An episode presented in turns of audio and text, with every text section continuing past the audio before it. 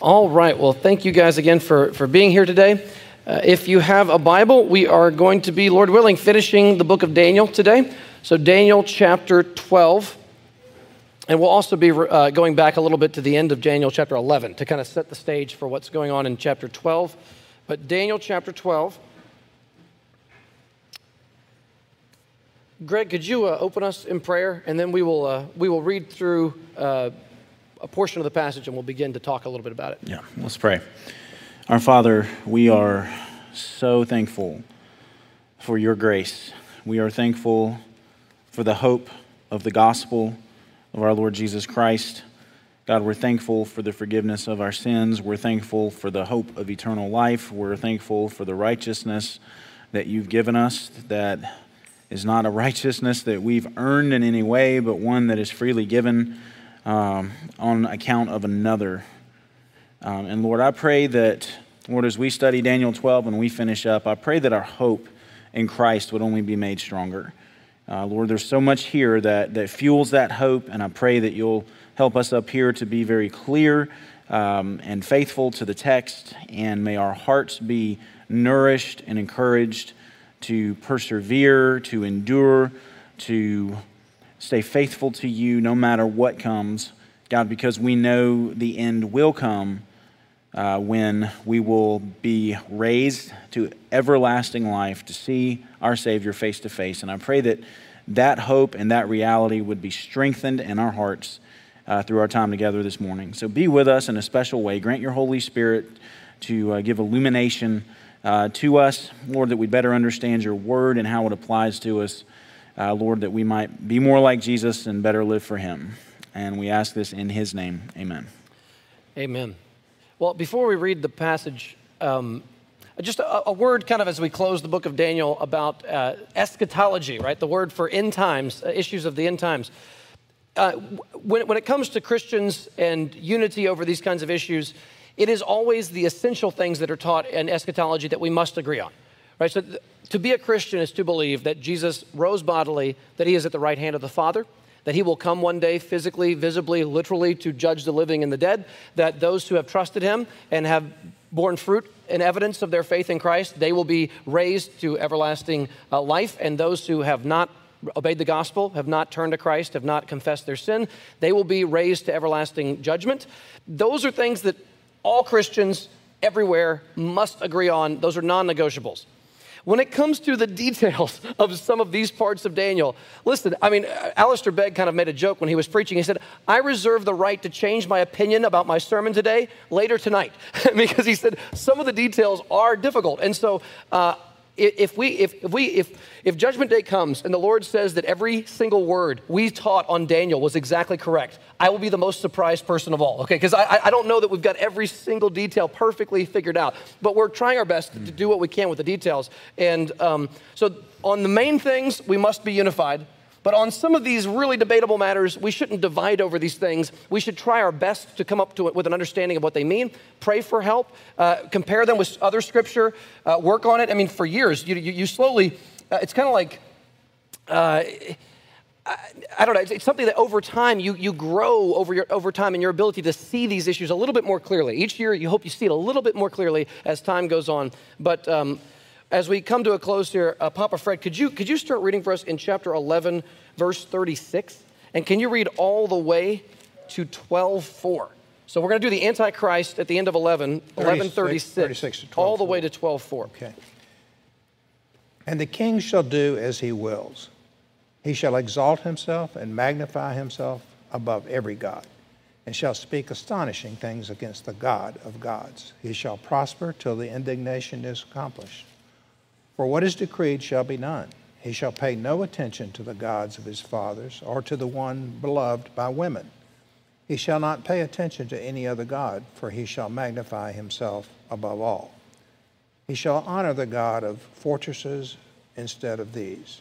A God whom his fathers did not know, he shall honor with gold and silver and precious stones and costly gifts. He shall deal with the strongest fortresses with the help of a foreign God. Those who acknowledge him, he shall load with honor. He shall make them rulers over many and shall divide the land for a price. At the time of the end, the king of the south shall attack him, but the king of the north shall rush upon him like a whirlwind, with chariots and horsemen and many ships. And he shall come into countries and shall overflow and pass through. He shall come into the glorious land, and tens of thousands shall fall, but these shall be delivered out of his hand. Edom and Moab and the main part of the Ammonites, he shall stretch out his hand against the countries, and the land of Egypt shall not escape. He shall become the ruler of the treasures of gold and silver and all the precious things of Egypt. And the Libyans and the Cushites shall follow in his train. But news from the east and the north shall alarm him, and he shall go out with great fury to destroy and devote many to destruction. And he shall pitch his palatial tents between the sea and the glorious holy mountain. Yet he shall come to his end with none to help him. Chapter 12. At that time shall arise Michael, the great prince, who has charge of your people and there shall be a time of trouble such as never been seen since there was a nation till that time. But at that time your people shall be delivered, everyone whose name shall be written in the book. And many of those who sleep in the dust of the earth shall awake, some to everlasting life, and some to shame and er, everlasting contempt. And those who are wise shall shine like the brightness of the sky above and those who turn many to righteousness like the stars forever and ever. But you, Daniel, shall shut up the words and seal the book until the time of the end. Many shall run to and fro, and knowledge shall increase. Thank you. The word of the Lord. Yes. Uh, Greg, could you kind of set us back up and remind us what's going on as we segue into chapter 12? Yeah, I'd be happy to. So, one of the things you've heard me mention this so many times, and I'm probably going to keep mentioning it, and I hope you don't get tired of me mentioning it, is the chapter and verse divisions that we have in our Bible were not original to the Bible, they were added much later. And so, when we come into Daniel 12, we don't want to somehow forget that chapter 11 was meant to flow directly into chapter 12. There was no chapter 12 and then verse 1. It was, you've got the end of what we have, chapter 11, flowing directly. It's like there's no break in the thought here, okay? And so we finished last week, last time, talking about the Antichrist. You know, the, the, chapter 11 was talking about Antiochus IV, Epiphanes, and then in verse 36, it shifted. Um, prophetic literature does that. It shifted from a specific human being at a specific point in time, Antiochus, to someone else, someone towards the end, some end times opponent, some end times figure who's going to have all kinds of powers, going to, to rule in ways we haven't seen before, um, come against the people of God, um, and various things like that. Um, and so we were talking about this end time figure, the Antichrist, the man of lawlessness, as Second Thessalonians talks about. And so we need to keep that in mind because chapter 12 is in the same vein of thoughts, in the same flow of thought as what we finished with last time. So what we talked about, this this this antichrist figure, um, you know, he's in the glorious land. He's got his palatial tents. He's conquering all those around him, and then we pick up at that time. At what time? The same time that we just were talking about at the end of chapter 11.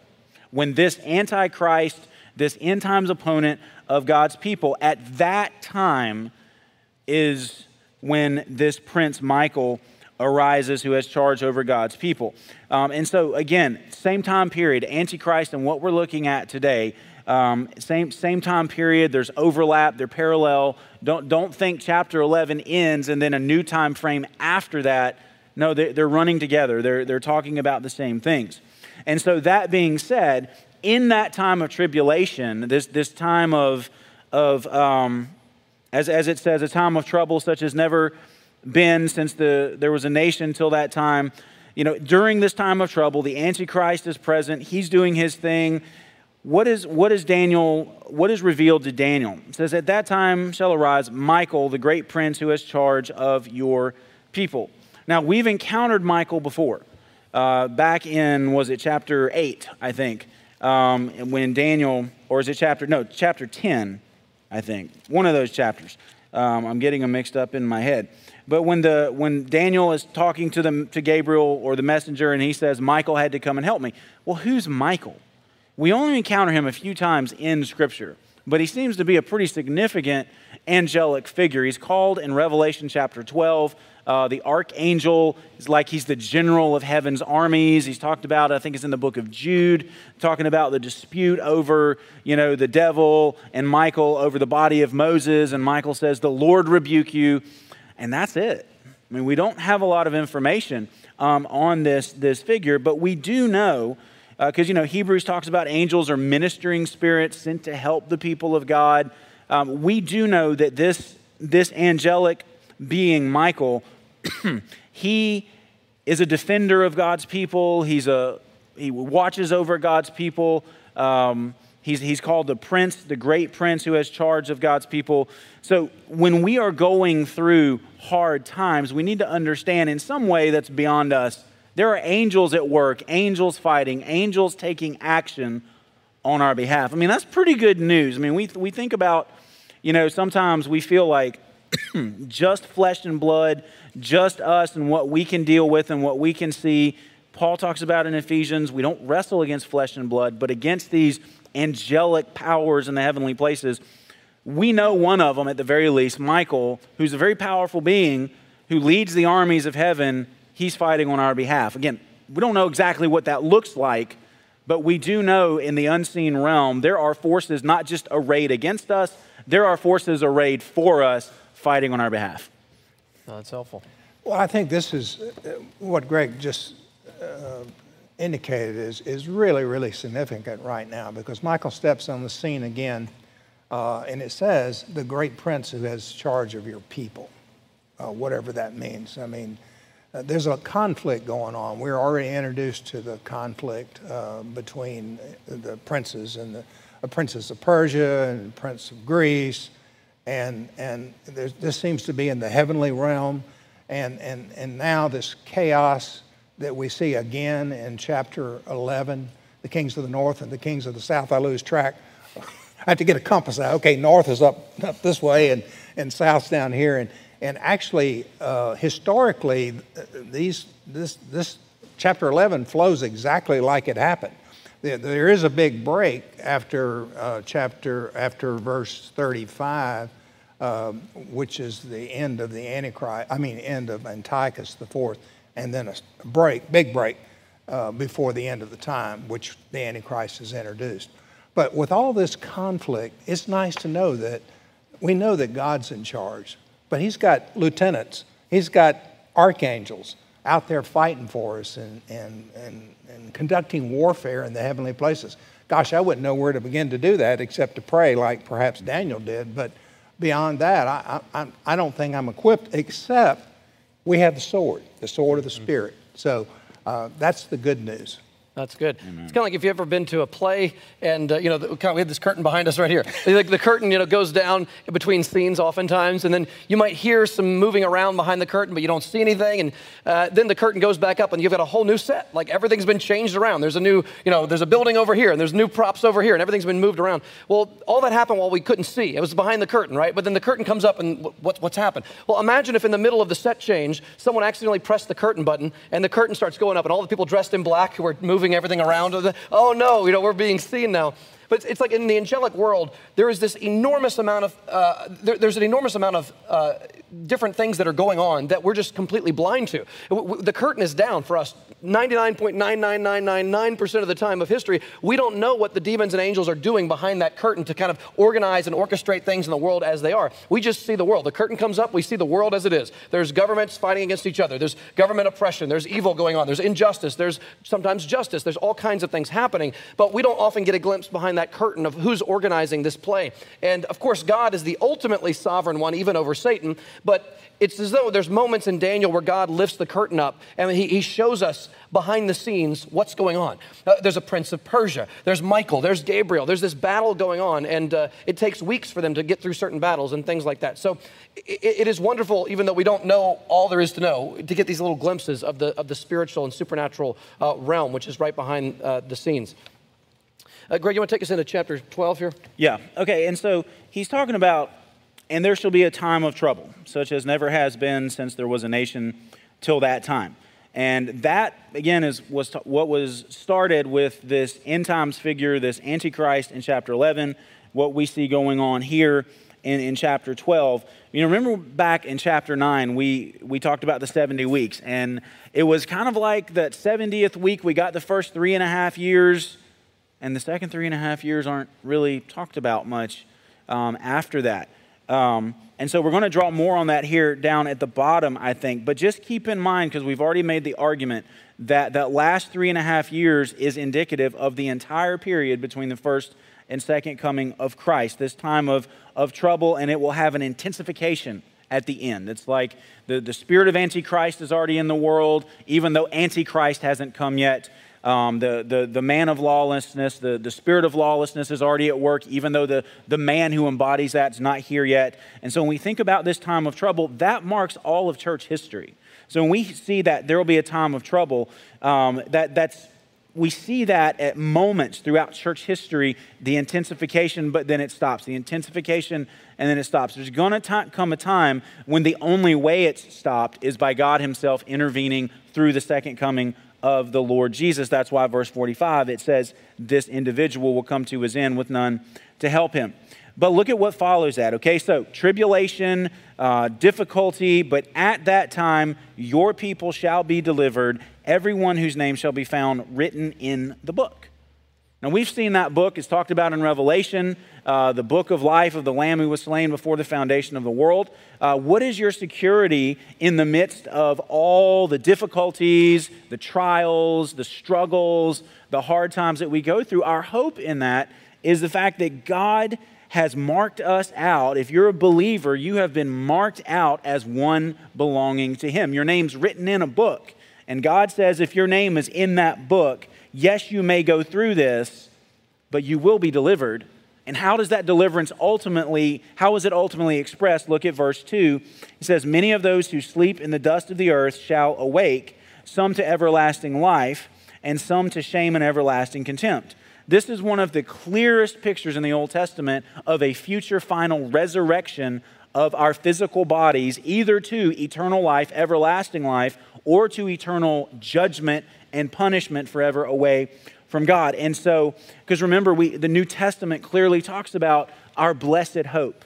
What do we long for? The appearing of our, our Lord and Savior Jesus Christ. That's what we long for more than anything else is to see him face to face. And the only way we can see him face to face in a, in a new body is if these bodies are resurrected. And that's what Daniel here is pointing us to this final end times resurrection when God's people will be raised to everlasting life, eternal life. It's kind of, uh, Fred might have a few more things to say on it, but it's, it's, I think you said, the only place in the Old Testament where that Yes, phrase is believe so. used. Um, so that's significant. I mean, that's absolutely huge that it is worded in this way. So there will be some, those whose names are written in the book, who will be raised to everlasting life. There will be some whose names are not in the book who will be raised to shame and everlasting contempt. Any thoughts Yeah, before no, we that, move on? that's a great point. So, the, the, when you get into sort of uh, people who are more skeptical of the Bible will often say things like the Old Testament doesn't really teach clearly about the afterlife. It doesn't teach resurrection. These kinds of objections. And when I was a young Christian, I didn't really I didn't know the Bible well enough to know how to respond to that kind of objection. So I was thrown off by it. I thought, okay, I know the New Testament talks about resurrection. Where is it in the Old Testament? I mean, it certainly is, is less frequently and less clearly talked about. Now, let- let me just say, first of all, this. Uh, 2 Timothy chapter 1, it actually says in the New Testament that when Jesus came, he brought life and immortality, that would be eternal life, he brought life and immortality to light through the gospel. In other words, uh, one old, uh, B.B. Warfield, I believe, an old uh, scholar said that the Old Testament is like a room richly furnished but dimly lit. In other words, progressive revelation, as time goes on through the Bible, through the Old Testament into the New Testament, the theology doesn't change, the doctrine doesn't change, the furniture stays the same. The Trinity is there from Genesis 1, let us make man in our image, but it's in a shadow form. It wasn't as clear in Genesis 1 as it was in John 1. The Word was with God, the Word was God. So what happens is these doctrines around us of eternal life, resurrection, they are there from the beginning, but they're in seed form. It's like the, the dimmer switch is way down, and you can sometimes barely see some of these things. But as you move into the New Testament and the gospel, the lights turn up. Jesus brought life and immortality to light through the gospel. That's 2 Timothy chapter 1. So uh, clearly, the Bible isn't hiding the fact that these things get clearer the further you go. But that does not mean they're not there in the Old Testament. Uh, j- just as an example, you know, Jesus says, we'll get to this in Matthew probably a long time from now, a year and a half. Uh, in Matthew, G- G- on the last week of his life, when the Pharisees are coming up to him and testing him with hard questions, they, you know, the Sadducees are making fun of the resurrection. A woman married a man and he died, and he married, she married another man, he died. She married seven men, they all died. I heard someone say at some point we got to realize this lady has got to be poisoning her husbands because she, she's lost seven husbands in a row. That's not a good record there. The eighth guy is going. I don't, I don't think this is a good idea. But um, so all seven of her husbands died one after another. And then the Sadducees are making fun of resurrection. They're going, hey, Jesus, in the resurrection, who is she going to be married to? Is she going to be a polygamist in heaven? I thought you didn't believe in that. Well, is she going to have seven husbands? And Jesus says, I love this. Jesus goes, You are wrong because you know neither the scriptures nor the power of God which is just a huge insult to the theological giants of his day. At least they thought they were. And Jesus responds by saying, Okay, you Sadducees, you at least believe the first five books of the Bible, right? Okay, I'm adding words. This is the, the implied thing he's saying. You, you believe in the Torah, right? The first five books? Okay, let's go to the Torah. In fact, let's go to Exodus. God says, I am the God of Abraham, Isaac, and Jacob. He doesn't say, I used to be their God. He says, I am the God of Abraham, Isaac, and Jacob. That implies that they are still alive in some form, doesn't it? Well, he's not the God of the dead, he's the God of the living. So Jesus is showing that even in shadow form at the burning bush, God is affirming that Abraham, Isaac, and Jacob are still alive, their souls in heaven. I am currently the God of Abraham, Isaac, and Jacob. And so Jesus sees hints of resurrection there. And then, of course, he says, we neither marry nor are given in marriage in the resurrection, but we will be like the angels in the sense that they're not married. And clearly, the true marriage is going to be to Christ, uh, the bridegroom and the bride. But um, the Old Testament does teach. You don't have to turn there. Psalm 16 11. Uh, uh well, th- let me start just before that. You will not abandon my soul to Sheol, the place of the dead. You will not abandon my soul to Sheol, or let your Holy One see corruption, the decomposition of the body. You make known to me the path of life. In your presence there is fullness of joy. At your right hand are pleasures forevermore.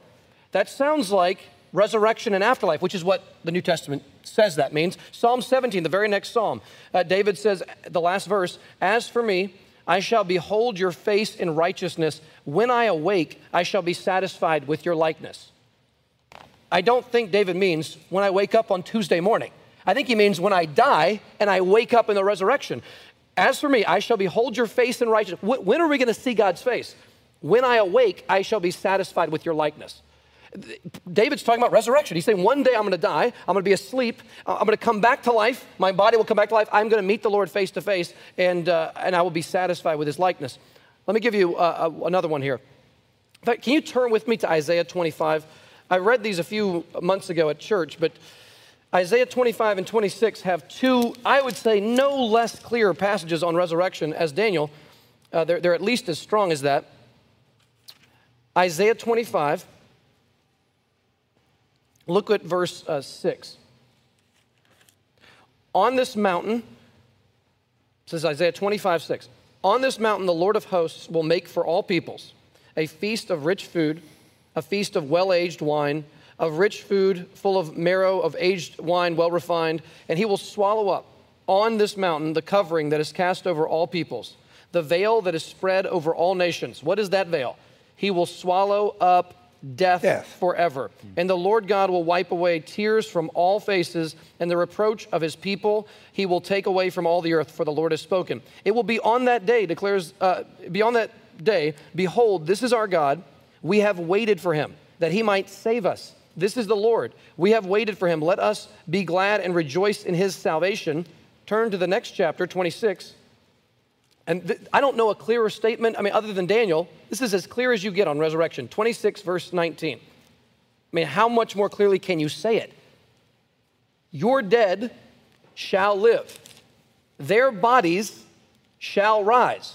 You who dwell in the dust, awake and sing for joy, for your dew is a dew of light, and the earth will give birth to the dead. So, the Old Testament doesn't teach resurrection? I mean, my goodness, it's, it's all, I mean, Job, I know that my Redeemer lives, and after my flesh is destroyed, in my flesh I will see God, in my body I will see God. I mean, there are all kinds of texts that seem to hint at this idea of resurrection, but this is not even a hint. The, the earth will give birth to the dead. There will be a resurrection of all God's people. But Daniel is the first book, I think, to mention the resurrection of the unrighteous. Uh, I believe that is correct in the Old Testament. So, uh, Papa, can you jump in here? Sure. I, I just I noted in three. I was looking at your um, 26, 19. For your dew is a uh, for your dew is a dew of light, and the earth will give birth to the dead. And uh, verse three says, uh, and 12:3 says, "For those who are wise shall shine like the brightness of the sky above, and those who turn many to righteousness like the stars forever and ever." It seems to be a parallel there. My, my uh, granddaughter said this, that's why the, Sadducees, the Sadducees are sad, you see. they don't believe in They don't believe the resurrection. That's a good one. I love that.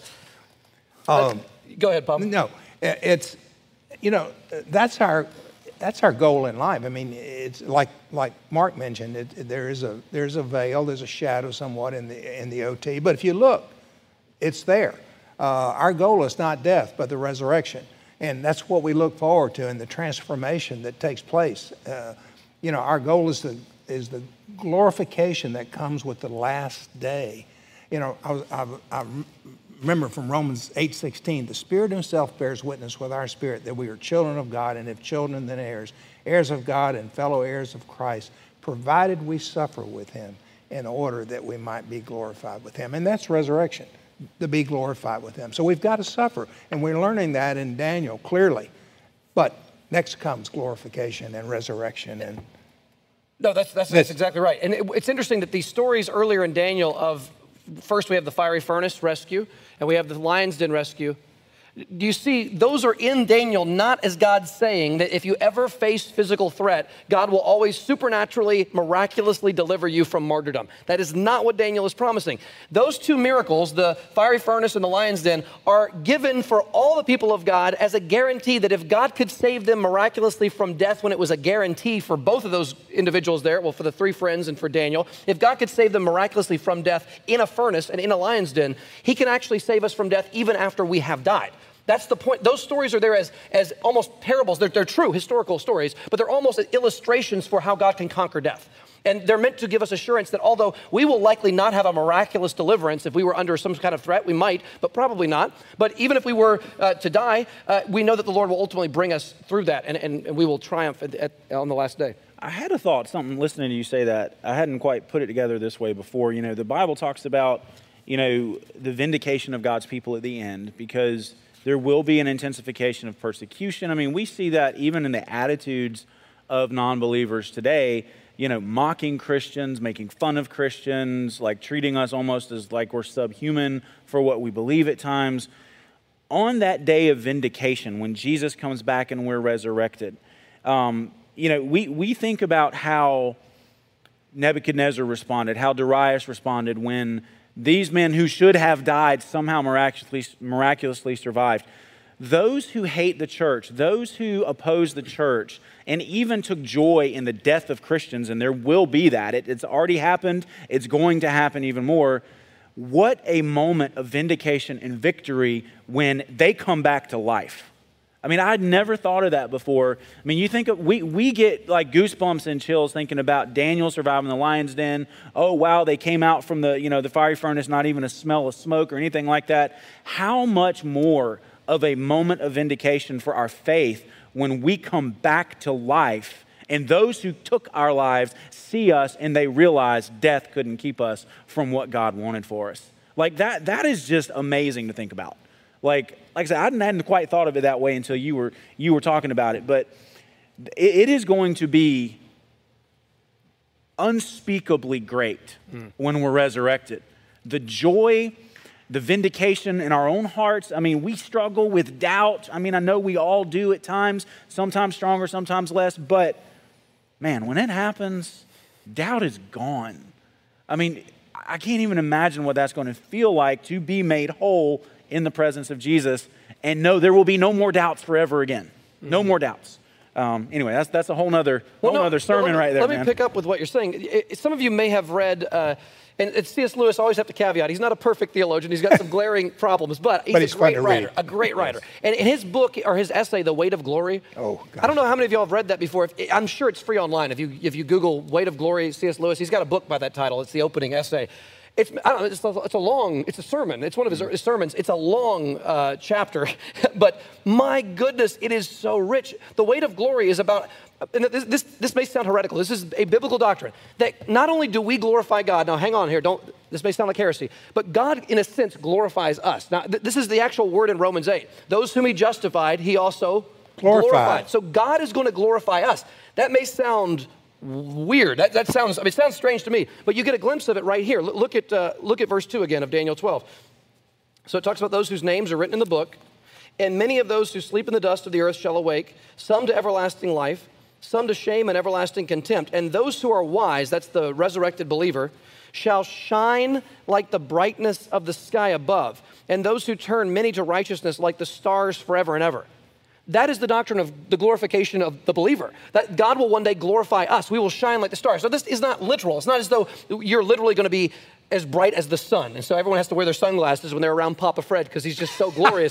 that that, that, that, that is not. not what we're talking about here. But C.S. Lewis said that every mortal that you meet on the street, everybody you run into on the street that you bump into, even someone who seems like a, you know, a, an impoverished person who's a believer and, a, and maybe a rich person who's an unbeliever, whatever, everybody you've ever met, he said, he says, you've never actually met a mere mortal.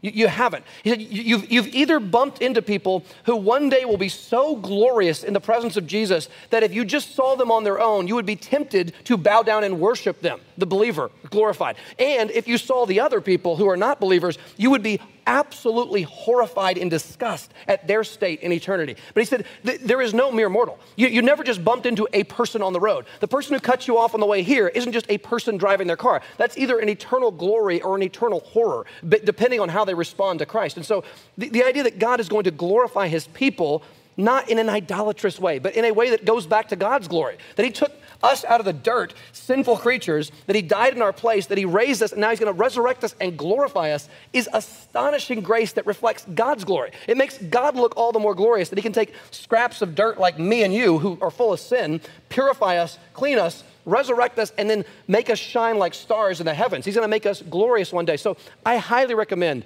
a night this week go online, find The Weight of Glory by C.S. Lewis. It, it, it is just a moving, stirring uh, thought about how God will glorify his people. I'll second that. It's a good, great essay. It is a great essay. Okay, so yeah, so the, the, the, first point here, and we're going to move quickly. The first point here is really just after the time of trouble is going to be the, re, the glorious resurrection. There's going to be trouble now, resurrection later. And so we, we know that no matter how hard it gets here and now, at the end of the day, resurrection is coming. Now we're moving to the second point here, which is verses really five through seven. This is the idea of we should persevere through trials. So, Greg, can you read five to seven? Yeah. It says, Then I, Daniel, looked, and behold, two others stood, one on this bank of the stream, and one on that bank of the stream. And someone said to the man clothed in linen, who was above the waters of the stream, How long shall it be till the end of these wonders? And I heard the man clothed in linen, who was above the waters of the stream. He raised his right hand and his left hand toward heaven, and swore by him who lives forever that it would be for a time, times, and half a time, and that when the shattering of the power of the holy people comes to an end, all these things would be finished. And Greg, I, would love for you to jump in here, but let me say one thing. The, the phrase a time, times, and half a time is a hotly debated and contested period, which sounds like a three and a half year period. Time, times and half a time could be year, uh, one year, two years, and half a year. Could be how you think about that. Um, I know it's hotly contested, so let me give a little, little word about next Sunday. We do not have Sunday school. The Sunday after that, which I think is June 12th, we will, we will do an overview of the book of Revelation. I'm excited about this.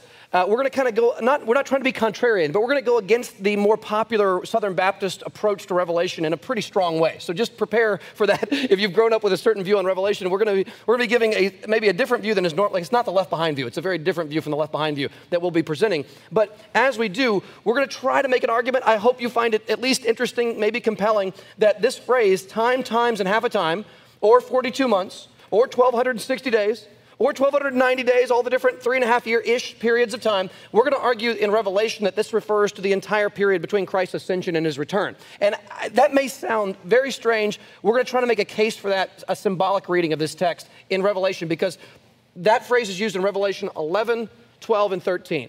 And I think a strong case, I mean, a surprisingly strong case can be made to argue that the three and a half year period in Revelation is, I think, clearly, it starts at the, the ascension of Jesus in, in Revelation 12, and I believe it goes until the final return of Christ. And if, if you can, that's the hardest part of the argument. Like, in other words, that's the biggest hump in the argument, like to get over that. If you can buy into that idea, it, it really does change how you read Daniel and how you read Revelation. If you can buy into the three and a half year period being the entire period of tribulation from Christ's ascension to his return, which I think Revelation 12 teaches, it really does begin to change how you read some of these apocalyptic books. So, Greg, can you pick up on that thought? Yeah. Um, so, thinking of, excuse me, the three and a half days or three and a half years, uh, time, times, and half of times. Um, you know, we, we've looked at this before. Go back to chapter 7, verse 25. Okay? Back to chapter 7, verse 25. We're talking about, again, this, this Antichrist, this fourth beast um, who embodied in Rome, but beyond Rome yeah. in, in so many ways. Listen to what it says in verse 25. It says, He shall speak words against the Most High, and shall wear out the saints of the Most High, and shall think to change the times and the law, and they, the saints, shall be given into his hand for a time, mm-hmm. times, and half a time. Hmm, three and a half years. Again, Daniel 9 we got the first three and a half years. It didn't really talk about the second half of that, that 70th seven, which is three and a half years. I think what we get here and what we saw in chapter 7 is that final three and a half years, that final half of the 70th week. Um, and so, thinking on that, beginning the first coming of Christ to the second coming. We've already said this, we're repeating a little bit uh, is, a, is the three and a half years is indicative of the entire period of that. Now, this is going to be tough. We've talked about this. It says that this Antichrist, this end times opponent, is going to wear out the saints of the Most High. Look at the, the phrase, um, verse 7. It says, For a time, times, and half a time, and that when the shattering of the power of the holy people comes to an end, all these things would be finished. A shattering of the power of the holy people, wearing the saints out. I want you to hold your place here. Turn to Revelation chapter 11. We got to go there real quick. I want you to see this connection, drawing on a little bit of what Mark was saying. Uh, there's a lot more that we could say. We know about these two witnesses. One of the things we'll argue, I think it's indicative of the witness of the church throughout the church age, um, not just two literal individuals at a certain point. This is, you know, two or three witnesses or what give credence to um, to the validity of an argument in court. So there's two witnesses here. Uh, there were two faithful churches at the beginning of Revelation, the, uh, the only two of them that, that actually didn't receive any rebuke from Jesus. So we've got the, the faithful remnant of the people of God proclaiming the word of God. Look at chapter 11, verses 1 and 2, uh, 1 through, um, through 3. It says, And I was given a measuring rod like a staff, and I was told, Rise and measure the temple of God and the altar and those who worship there, but do not measure the court outside the temple. Leave that out, for it is given over to the nations, and they will trample the holy city for 42 months. That's three and a half years. And I will grant authority to my two witnesses, uh, and they will prophesy for 1,260 days, clothed in sackcloth, indicative of the people of God who were not at home in this world. Um, our home is what's to come. And then look at verse 7. This is key. And keeping Daniel in mind, I think, I think this will be clear. It says, And when they have finished their testimony, the beast that rises from the bottomless pit will make war on them and conquer them and kill them. He will wear out the saints of the Most High. The, the power of the holy people will be shattered. God has a, a time frame for his people to preach his truth to the world. And when that time frame is ended, then we will be given over to the power of the beast, the power of the Antichrist. At the end, um, he will wear out the saints, he will shatter their power, will be put to death. And I think that's what Daniel is, is hinting at here with the continued repetition of this time, times, and half a times. Look at verse 11.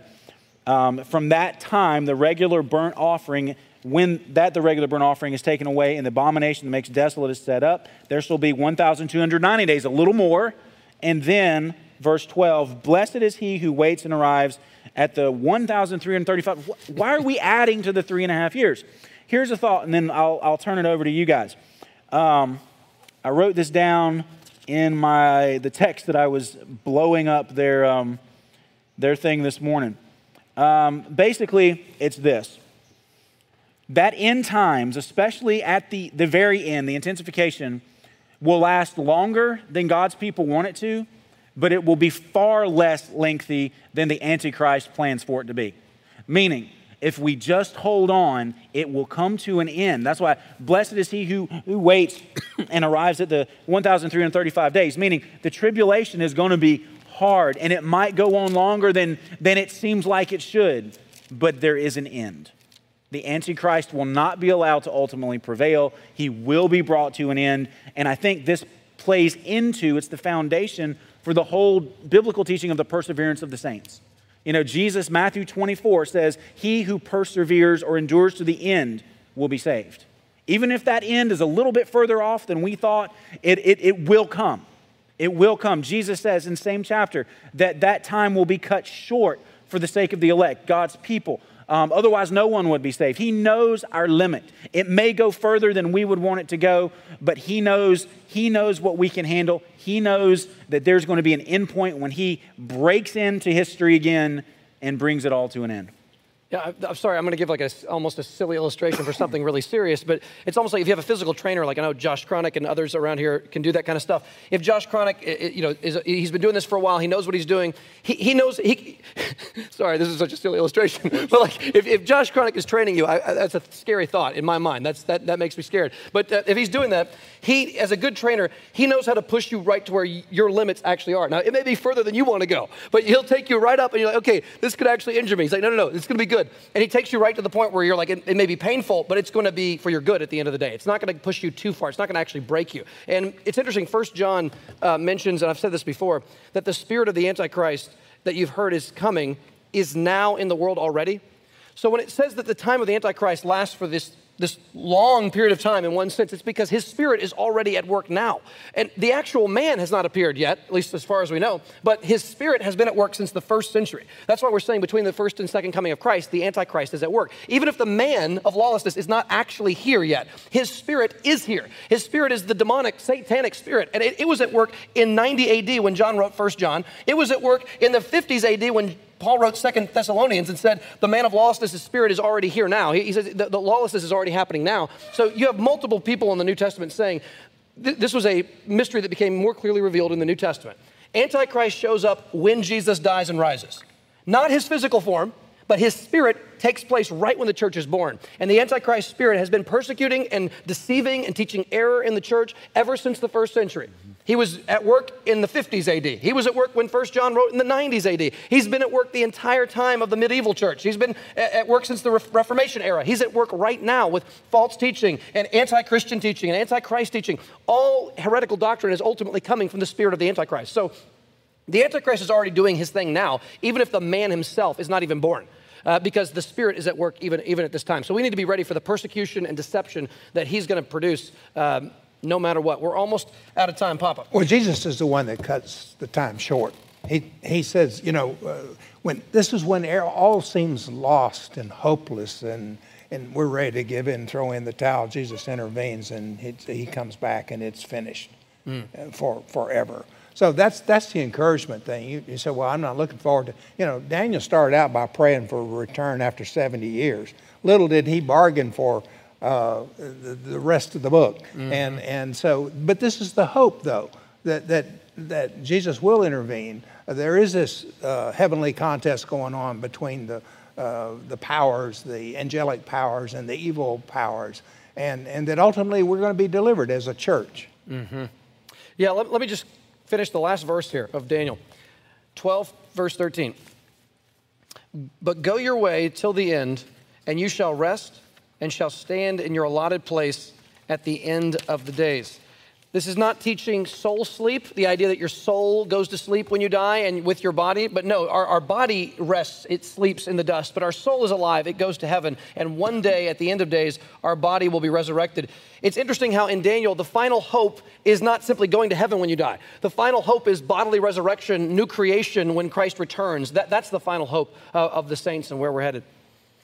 Papa Fred, can you close us in prayer? I will.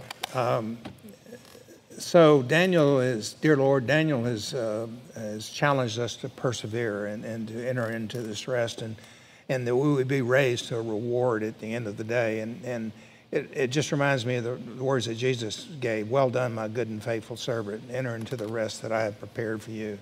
And that's a glorious promise for Daniel, but even a, a, a glorious promise for all of us in this room today as we finish this great book. And, and I hope that it becomes reality in all of our lives by the uh, Holy Spirit and by the risen Christ and by the Lord God omnipotent.